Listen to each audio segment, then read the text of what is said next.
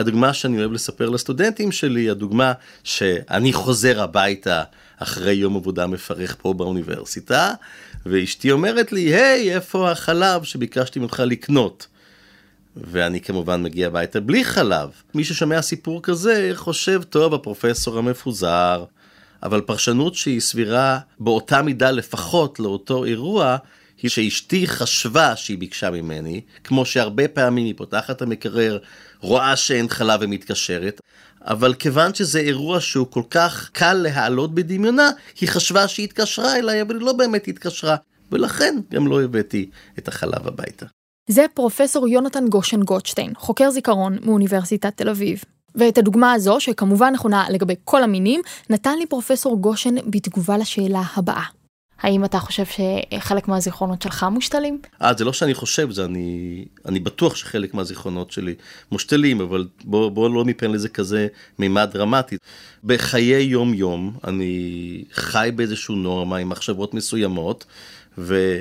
לפעמים אני מדמיין דברים ואני חושב שהם יתרחשו והם לא יתרחשו. פרופסור גושן מתעסק בחקר הזיכרונות שלנו, ובעיקר בחקר הזיכרונות שיש לנו והם לא שלנו. קיימים שני סוגים של טעויות בזיכרון. הטעות שכולנו מודעים אליה זה שכחה. מה זה שכחה? שבאמת היה אירוע אמיתי, רק שהוא נשכח. התמונה המקבילה, אנחנו פחות ערים לה, שלא קיים אירוע, אבל אנחנו חווים את זה כאילו זה קיים אירוע. אנחנו לא שקרנים, אנחנו חווים את זה, והאמת המאוד עצובה היא שאנחנו לא יודעים איזה סוג של טעות יותר נפוצה. הסוג השני נובע ממצב של השתלת זיכרונות.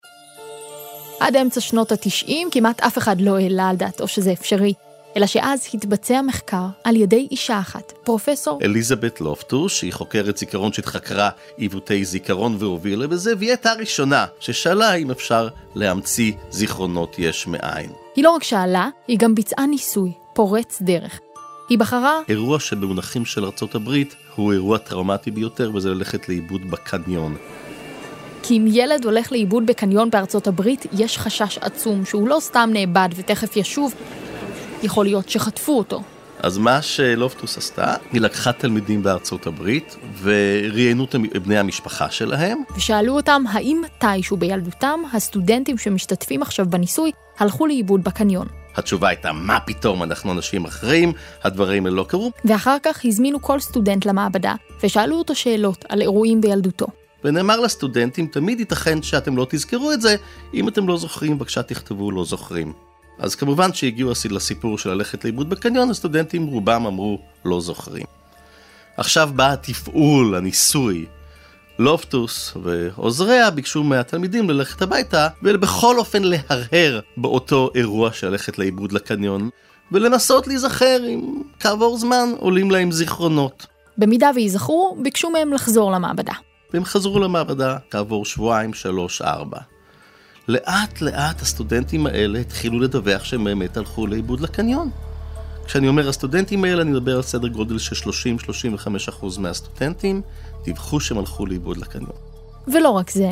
הם התחילו לתת תיאורים מאוד מפורטים של מה שקרה להם. איזה קניון, ליד איזו חנות, איך נראה האיש החשוד שהסתובב סביבם. תיאור דרמטי שלם, מלא פרטים, שכשקוראים אותו, הוא נראה מאוד מאוד אמיתי. כמובן, האירוע לא היה ולא נברא. לניסוי הזה הייתה משמעות עצומה. לראשונה הוכיחו בתנאי מעבדה שאפשר לשתול אצל בני אדם זיכרונות חיים ומפורטים שלא היו ולא נבראו. וזה הוביל לשאלה, האם זה משהו שקורה מסביבנו כל הזמן ואנחנו לא מודעים אליו? ובכלל, האם יש דרך להבדיל בין זיכרון אמיתי לזיכרון מושתל? לא, לדאבוני, המצב של הידע שלנו הוא, הוא, הוא לא מאפשר לנו את זה.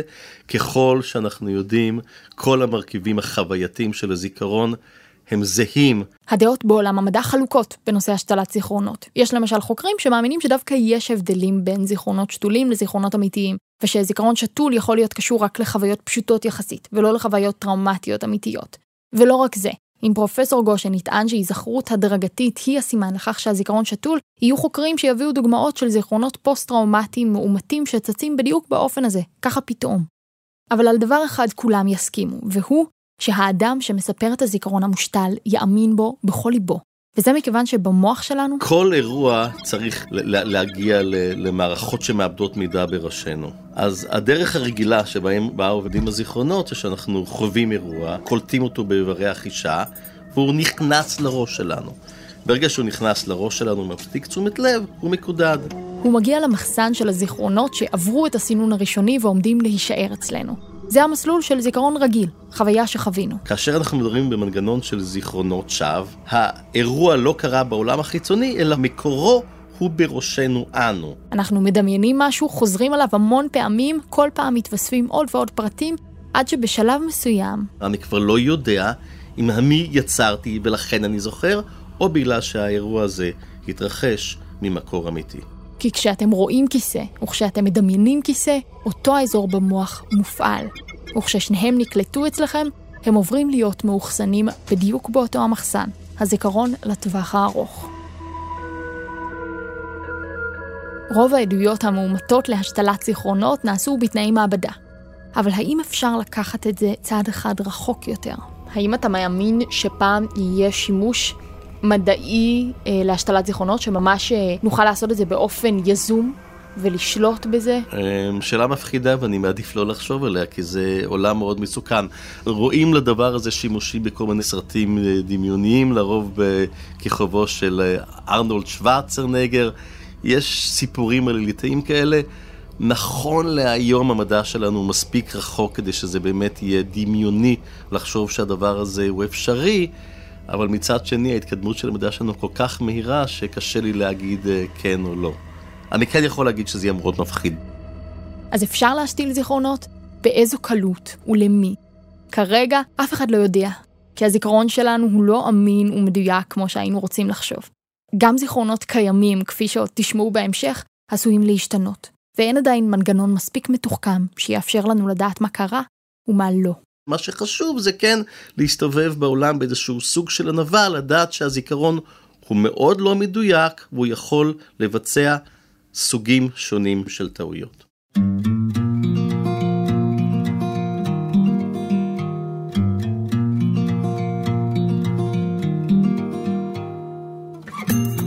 היי, אני ענת קורול, ואתם בפרק חדש של טבע האדם בחינוכית, הפודקאסט ששם לעצמו למטרה לחקור את ההתנהגות האנושית.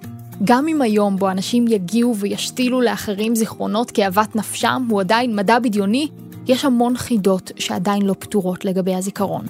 כמו למשל העובדה שאין לנו מושג לגמרי איפה הוא בדיוק נמצא במוח, ומה התהליכים המדויקים שמניעים אותו. מה שאנחנו כן יודעים כרגע, הוא שבגלל הפיזור של הזיכרון על פני המון אזורים במוח, הרבה פגיעות מוחיות עלולות להסתיים באיזושהי פגיעה בזיכרון. ואם תאים שקשורים בזיכרון מתים, הזיכרונות מתים איתם, ואי אפשר להשתיל אותם בחזרה. אבל אלה לא רק הזיכרונות שמתים, אלא גם חלק ממי שאנחנו. אני רוצה שתכירו את עומר. מה שלומך? שלומי בסדר. כשאני מראיינת, אחת השאלות הראשונות שלי היא, ספר לי על עצמך. מתוך רצון טבעי להבין קצת את סיפור החיים, את הרקע האישי של אותו אדם, וגם ללמוד עליו ככה. אבל כשביקשתי מעומר לספר לי על עצמו, נתקלתי בבעיה שלא הייתה לי קודם. אני לא יודע. לא זוכר. אני מגיעה למכון השיקום רקנטי בתל אביב. בחדר נמצאים עומר ואלעד רוסט, המטפל שלו. עומר הוא בחור טיפוסי בן 20, חייכן וידידותי. אתה יכול לספר לי מה זה המקום הזה? מכון לשיקום של אה, נפגעי ראש. מתי הגעת לכאן? לא זוכר. עומר גם לא לגמרי יודע מה יש לו.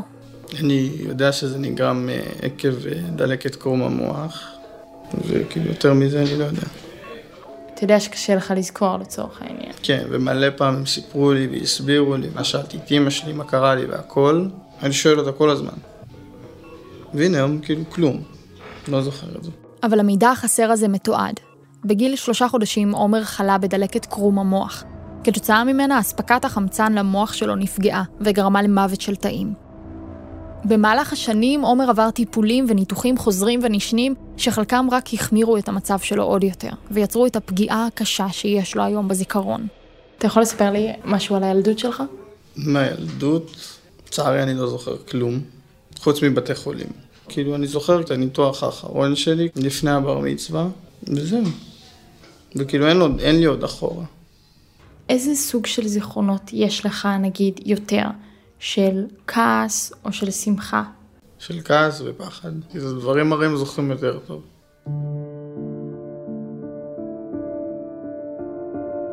הזיכרון האנושי הוא מערכת ענקית ומסועפת שפועלת במלא מקומות במוח, כך שכמעט אף פגיעה לא יכולה באמת להעלים את כל הזיכרון. אצל עומר, הזיכרון לטווח הקצר עובד מצוין. באף רגע בשיחה שלנו הוא לא שוכח למה אני כאן ועל מה אנחנו מדברים. הבעיה נמצאת בזיכרון לטווח הארוך, שלמזלו של עומר מתחלק לכמה סוגים, שנמצאים באזורים שונים. יש את הזיכרון הפרוצדורלי, זיכרון של ביצוע פעולות כמו רכיבה על אופניים, מגינה על גיטרה או אפילו קשירת צרוכים. הזיכרון הזה לא נפגע. סוג הזיכרון הנוסף הוא הסמנטי, זיכרון של ידע כללי, מושגים שונים או אוצר מילים. גם זה לא נפגע. מה שכן נפגע, ובאופן קשה, הזיכרון העיקרי זה נקרא זיכרון אפיזודי. אלעד רוסט, נוירופסיכולוג והמטפל של עומר בשנה האחרונה, ממשיך להסביר. זיכרון אפיזודי זה לסגור את עצמי בתוך ה... האירועים. הייתי במקום כזה וכזה, ודיבר איתי מישהו ככה וככה, זה הזיכרון שהכי נפגע. לספר סיפור חיים, זה משהו שעומר לא יודע. זה לא, זה לא הגזמה. וזה מסביר כל כך הרבה דברים. איך הוא כותב ומדבר רגיל, ואיך הוא יכול לרכוש ידע ומיומנויות, ועדיין על עצמו ועל החיים שעבר, הוא כמעט ולא יודע שום דבר. לפני שנה, עומר הגיע למכון השיקום והתחיל תהליך ארוך שעזר לו למצוא דרכים להתמודד עם בעיית הזיכרון שלו. אחת מהן מסבירה למה הוא כל כך צמוד לטלפון הנייד שלו, גם במהלך השיחה שלנו. אתה יכול להגדיר לי מה הטלפון בשבילך? מוח. ממש ככה. הנייד אוגר את כל מה שעומר לא מצליח לאגור במוח שלו. מה עוד רשום לך בטלפון? הכל. הכל. באמת הכל. מדברים הכי בסיסיים, באמת. אני יכולה לראות? בבקשה. נגיד על האוזניות, על החופשי חודשי, על הכל, באמת הכל. בנק פועלים, אימונים, מה למדתי בקבוצת זיכרון. כן, משחק במחשבים, בייצור, בטיפול קוגנטיבי שפה. מה אני לומד? תאריכים חשובים, מה זה? כאילו, נגיד קרה לי איזה משהו בתאריך מסוים, אז כאילו לדעת מתי זה קרה. הנה, בשמיעי לחמישי. שאנחנו באים. כן, הנה גם רשם. אנחנו אירוע חשוב. אם את אומרת. אני הכל רושם, באמת. מדבר הכי קטן לדבר הכי גדול. כולל סדר היום שלו, מה הוא עושה בכל שעה, מתי הוא קם, מתי הוא הולך לשיקום, ומתי הוא יוצא לחדר הכושר. אני כל חמש דקות מסתכל בטלפון. כל חמש דקות. טוב, כולם. לא. כולם מסתכלים לראות שיחות, לראות זה, אני מסתכל לראות מה קורה איתי. ואם טלפון שלך מחר מתקלקל בבוקר? בלאגן. כמו בן אדם שמאבד את הזיכרון ומגיע לעולם אחר. לא לדעת מי אתה, מה אתה, מה קורה סביבך. אחד הדימויים שהיה, שלי ממש עשה סדר בדברים, זה שדיברנו על ההשלכה של פגיעה בריכוז ועל ההשלכה של פגיעה בזיכרון. אז עומר אמר לי שמי שיש לו פגיעה בריכוז הוא מנותק מהסביבה, כי הוא לא מצליח אה, להקשיב לשיחות או לקלוט מה אומרים, ומי שיש לו פגיעת זיכרון הוא מנותק מעצמו. אבל עומר לא מנותק רק מעצמו. אני מנסה לחשוב כשאני נפגשת עם חברים, אז אנחנו נדבר על אקטואליה, נספר מה עבר עלינו השבוע, נזכר בחוויות משותפות. אז אני אין לי את זה. אני אף פעם לא יצא לי לפתח שיחה או משהו. מה שמדברים אני כאילו מתגלגל עם השיחה. זה מסביר את המצב החברתי שלי. כן. אני לא בקשר כאילו עם אנשים, אני... כאילו יש לי חבר אחד שאני בקשר איתו, וזהו. אני בן אדם של, של בן אדם עם עצמו, באמת. ולאחרונה, היחסים של עומר עם עצמו השתנו. הוא גילה לאט לאט את הרצון להתקדם הלאה, להתחיל להתמודד עם הקשיים שלו ובכל יום להצליח להתנהל קצת יותר טוב. אחת המטרות הראשונות שעומר סימן על ה-NV הייתה כשהצליח להגיע בתחבורה ציבורית לבד, מהבית שלו שנמצא במרחק שעה נסיעה ושלושה אוטובוסים ממכון השיקום. מאז, בכל יום, הוא בוחר לעצמו מסלול קצת אחר, כותב אותו מראש בנייד, ומגיע. אני מבחינתי הגעתי לפה להישג מאוד גדול. אם זה להאמין בעצמי, לצאת כאילו מהעיר, לסמוך על עצמי יותר, לגלות על היכולות למידה, כל מיני. ואתה מאמין שזה משהו שכן תזכור? את חוויית ההצלחה? בטח, אני מקווה כאילו. אני מקווה. מה אתה רוצה ללמוד? מה מעניין אותך? אני... אלקטרוניקה, זה תמיד עניין אותי. ובזה הפגיעה בזיכרון לא, לא מפריע? אני מקווה שלא, אני חושב שלא, כי זיכרון... אני לא זוכר את השם שלו, אבל זה יש לי אותו שזה פרוצדורלי. הופה. מאוד. אז זה כן יש לי. שאתה זוכר תהליך כלשהו, שהוא עם הידיים נגיד לעשות. לפרק, ואז קודם להרכיב, ואז לבנות וכל זה, זה תהליך כזה. זה דבר שלא נפגע. אני עכשיו גאה. אתה מסביר את זה מצוין. עומר נמצא לקראת סוף תקופת השיקום שלו, ובתהליכי הירשמות ללימודי אלקטרוניקה וייצור. הוא למד לא רק להיות מודע למגבלות, אלא להתחיל לגלות את היכולות שלו. ויותר מהכל, נראה לי שעומר מקבל את עצמו, ויודע שיש דברים שלא יצליח לזכור, לא משנה כמה ינסה. האם אתה מאמין שתזכור את הרעיון הזה לפודקאסט שלנו? אם אני לא ארשום אותו, לא. לא, ממש לא. כאילו, מחר תשאלי אותי על זה, אין לי מושג. עומר ואני נפרדים, ואני מדמיינת איך הזיכרון של קיום הרעיון פשוט... שלום. מה שלומך? בסדר. אתה יכול לספר לי משהו על הילדות שלך? נמחק. אם הייתי נותנת לך אפשרות למחוק את אחד הזיכרונות שלך, איזה זיכרון היית בוחרת? אני לא יודעת במה לבחור ברוב זיכרונות. אמ, יש לי סיפור מזעזע, ענת, אבל אני לא יכולה לעשות את זה עכשיו. אה, לספר את הזיכרון זה מאוד מאוד אישי. שקפץ עליי ג'וק באמצע הרחוב ונכנס לי לתוך הבגדים. שהצלתי את אח שלי מתביעה, למה דווקא אותו? כי זה היה רע מאוד. אבל הצלת אותו. נכון, אבל זה יכול להיגמר אחרת. תכלס, האינסטינקט אומר למחוק את ההפקה הקודמת. טלפון ביום אה, שישי אחר הצהריים, שלי מדרום אמריקה, שומע את הקול של אמא שלי ויודע שקרה אסון, והיא אומרת לי שחבר אה, מארבעת החברים הטובים נהרג כרגע בלבנון. אז את זה הייתי מוחק. המשאלה הזו, בסגנון הסרט שמש נצחית בראש צלול, להעלים מהראש זיכרונות, אולי כבר לא כל כך רחוקה מלהתממש. אוקיי, אז את התואר הראשון שלי עשיתי באוניברסיטת תל אביב אה, בפסיכולוגיה ותקשורת. כלומר, יכולת להיות בצד שלנו. יכולתי וזה היה מאוד קרוב. פתחו בדיוק את ערוץ 10, אפילו הלכתי למבחנים, וכנראה לא עברתי, אז כנראה שעשו איתי איזשהו חסד, או שלא, לא יודע, תגידי. עשו. מה שלא עבד עבור ערוץ 10 עבד מעולה עבור האקדמיה. והיום דוקטור שגב ברק הוא חוקר זיכרון והתמכרויות באוניברסיטת תל אביב. ומה שהוא מנסה לעשות במחקר שלו זה לשים את האצבע על שלב מאוד ספציפי וחמקמק בתהליך שעובר הזיכרון במוח. הרגע שבו אירוע, חוויה או אפילו מילה חדשה עוברים התגבשות או קונסולידציה בשפה המדעית וזוכים למקום של קבע במעמקי הזיכרון לטווח הארוך. המקום ממנו קשה לזיכרונות להיעלם.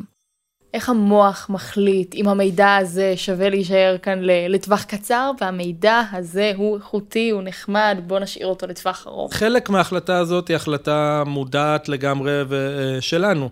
אם את לומדת למבחן, אז את חוזרת על החומר, אבל יש דברים שאנחנו מאוד היינו שמחים אם לא היו עוברים לזיכרון לטווח ארוך, והם בכל זאת עושים את זה. אז יש לנו מנגנונים הישרדותיים, דברים שעושים לנו רע, אנחנו זוכרים אותם מצוין. זיכרון פחד, זה אה, אחד הזיכרונות שהכי קל לייצר אותו, מכיוון שאני רוצה להימנע מבחינה הישרדותית מדברים רעים.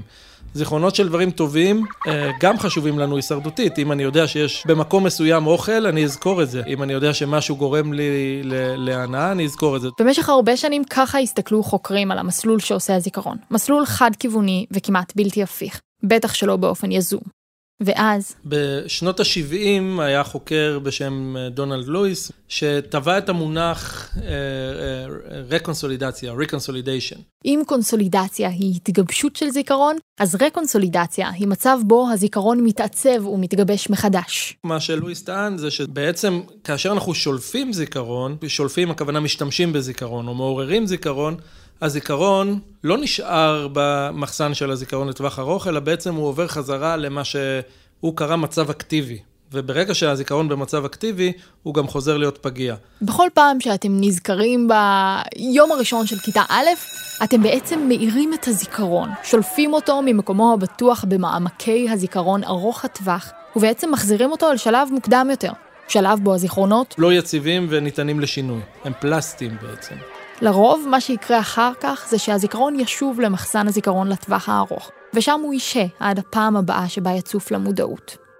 אבל מה אם נוכל לנצל את הרגעים האלו, בהם הזיכרון פשוט ממתין לו, פגיע, ולא סגור מאחורי בריקדות? אז מה אתה עושה במעבדתך? אז אנחנו מנסים לקחת את הרעיון של הרקונסולידציה ולהשתמש בו בהתמכרויות. את הניסויים הוא עושה באמצעות חולדות והרבה הרבה אלכוהול. זיכרונות הם אחד הגורמים ל-relapse, להישנות והתמכרויות, לזה שאנשים חוזרים לשתות. אנחנו מדברים על אחוזים עצומים של בערך 60 עד 80 אחוז מהאנשים שמכורים לסמים או לאלכוהול, שברגע שהם מנסים להפסיק, בתוך שנה הם יחזרו לשתות או להשתמש בסמים. כי הזיכרונות במוח שלהם שקשורים לסם או לאלכוהול, הם לא סתם עוד זיכרון. הזיכרונות האלה הם כישורים מאוד חזקים שנוצרים בין כל מיני גירויים בסביבה לבין אלכוהול נאמר, כדוגמה. למשל, אותו אלכוהוליסט רגיל לשתות uh, במקום מסוים, אז המקום הזה מקבל קישור מאוד חזק לאלכוהול. ובכל פעם שהוא עובר ליד אותו הפאב, המוח שלו מתחיל לפעול באופן הרבה יותר עוצמתי משל אדם רגיל, וזועק, תן לי לשתות, עכשיו.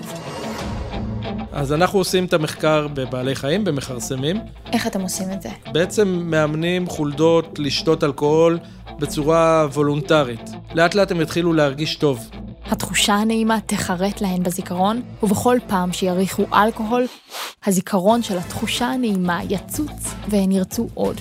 או בקיצור, יהפכו למכורות. אחר כך אנחנו גומלים אותם מאלכוהול, אה, והם נשארים בכלוב הבית שלהם רק עם מים למשך עשרה ימים. בהם הן מתגעגעות מאוד לאלכוהול שלהן. ואז אנחנו שולפים להם את הזיכרון. איך אנחנו שולפים להם את הזיכרון? אנחנו מחזירים אותם לבר שלהם, ושמים שם טיפה קטנה של אלכוהול, זה מעלה להם את הזיכרון. ואז אנחנו מוציאים אותם. בשלב הזה, הזיכרון העוצמתי של הנה הריח שגורם לי להתמכרות, נשלף מהזיכרון לטווח הארוך וחוזר להיות פלסטי, ניתן לשינוי. אז נוצר חלון הזדמנויות של כמה שעות בלבד שבו אפשר לפעול. בשלב הזה דוקטור ברק ואנשי המעבדה מחליטים לנסות ולהתערב בזיכרון הזה. עכשיו, בשלב הראשון מה שרצינו לראות זה לבדוק אה, מעורבות של חלבון שנקרא mTOR-C1. הם גילו שיש עלייה בפעילות של החלבון הזה שהמוח מייצר קצת אחרי שהזיכרון נשלף, ושהעלייה הזו מתרחשת רק באזורים ספציפיים במוח. הם שערו שהאזורים האלו קשורים לתהליך הרקונסולידציה, התגבשות הזיכרון מחדש, ושאם יפגעו בחלבונים האלו, יצליחו לפגוע בכל התהליך. כדי לבדוק את ההשערה הזו, הם לקחו את החולדות. ונתנו להם תרופה שעושה עיכוב לאותו חלבון mTOR-C1, בעצם לא, לא נותנת לו לפעול. מתוך ההנחה שאם נפגע בתהליך הרקונסולידציה, הזיכרון לא יחזור להתייצב ובעצם ילך לאיבוד. וזה בדיוק מה שקרה. הם ניצלו את הזמן הקצר הזה, שבו הזיכרון שקשור להתמכרות חזר להיות פעיל וגמיש, מחקו אותו, ואז הוא פשוט נעלם. ומעולם לא נמצאו עקבותיו.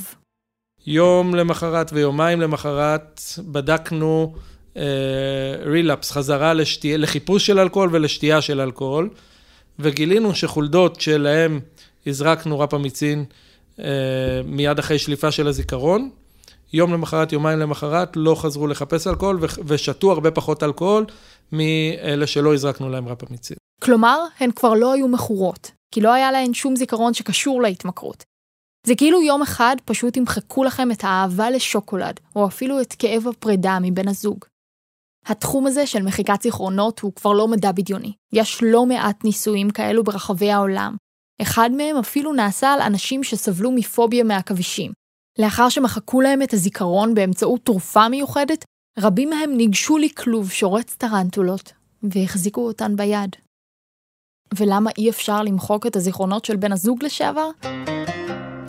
פשוט כי יש יותר מדי מהם, ואי אפשר לבודד ולמחוק רק אותם. מה מבחינתך השלב הבא, בין אם הריאלי והקרוב או הפנטסטי, אה, בעניין מחיקת הזיכרונות? אז תראי, מחיקת זיכרונות זה משהו שהוא אה, אה, הוא כמעט פנטסטי בעצם.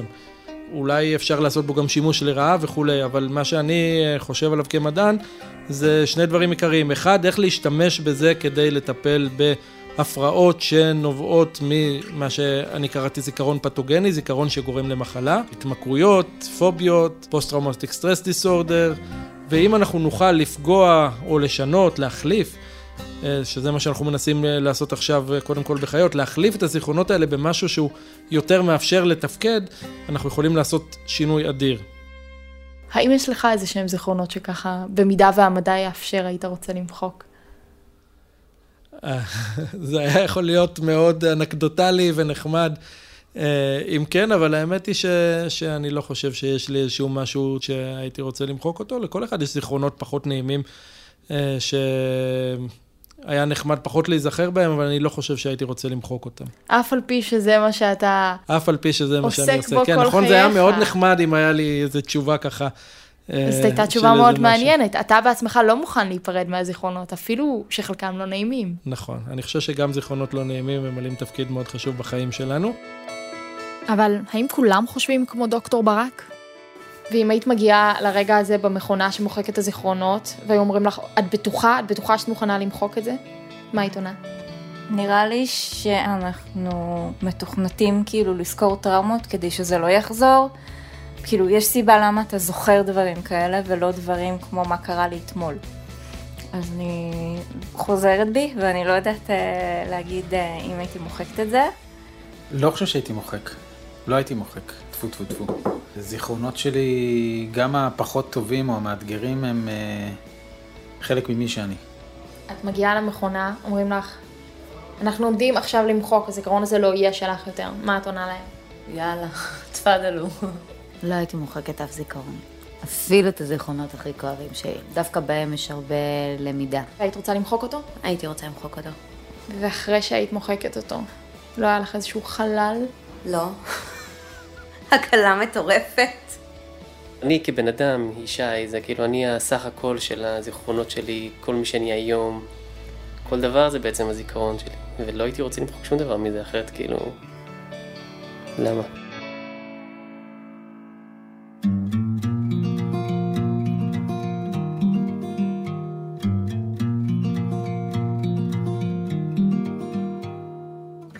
הפודקאסט טבע האדם הופק על ידי יולי-אוגוסט הפקות בעבור החינוכית. אני ענת קורול, את הפודקאסט ערך אסף בקר. איתי חברות במערכת ניבי אוזן, יולי שילוח ולי גאון, מרינה מיינסטר היא היועצת הפסיכולוגית. המפיקות שלנו הן ליהי גולדברג ודלית צלניקר. עידית מיסטריאלי המפיקה הראשית, עמית סטרטינר הוא העורך האחראי, וליסה שילוח היא המפיקה האחראית. האחראית מטעם החינוכית היא שרון ויינברג שפיגלר. עריכת הסאונד נעשתה על ידי עודד דוידוב. אני ענת קורול ואנחנו ניפגש בפעם הבאה, בפרק חדש של טבע האדם. רגע, לא אמ- אמרתי את זה כבר?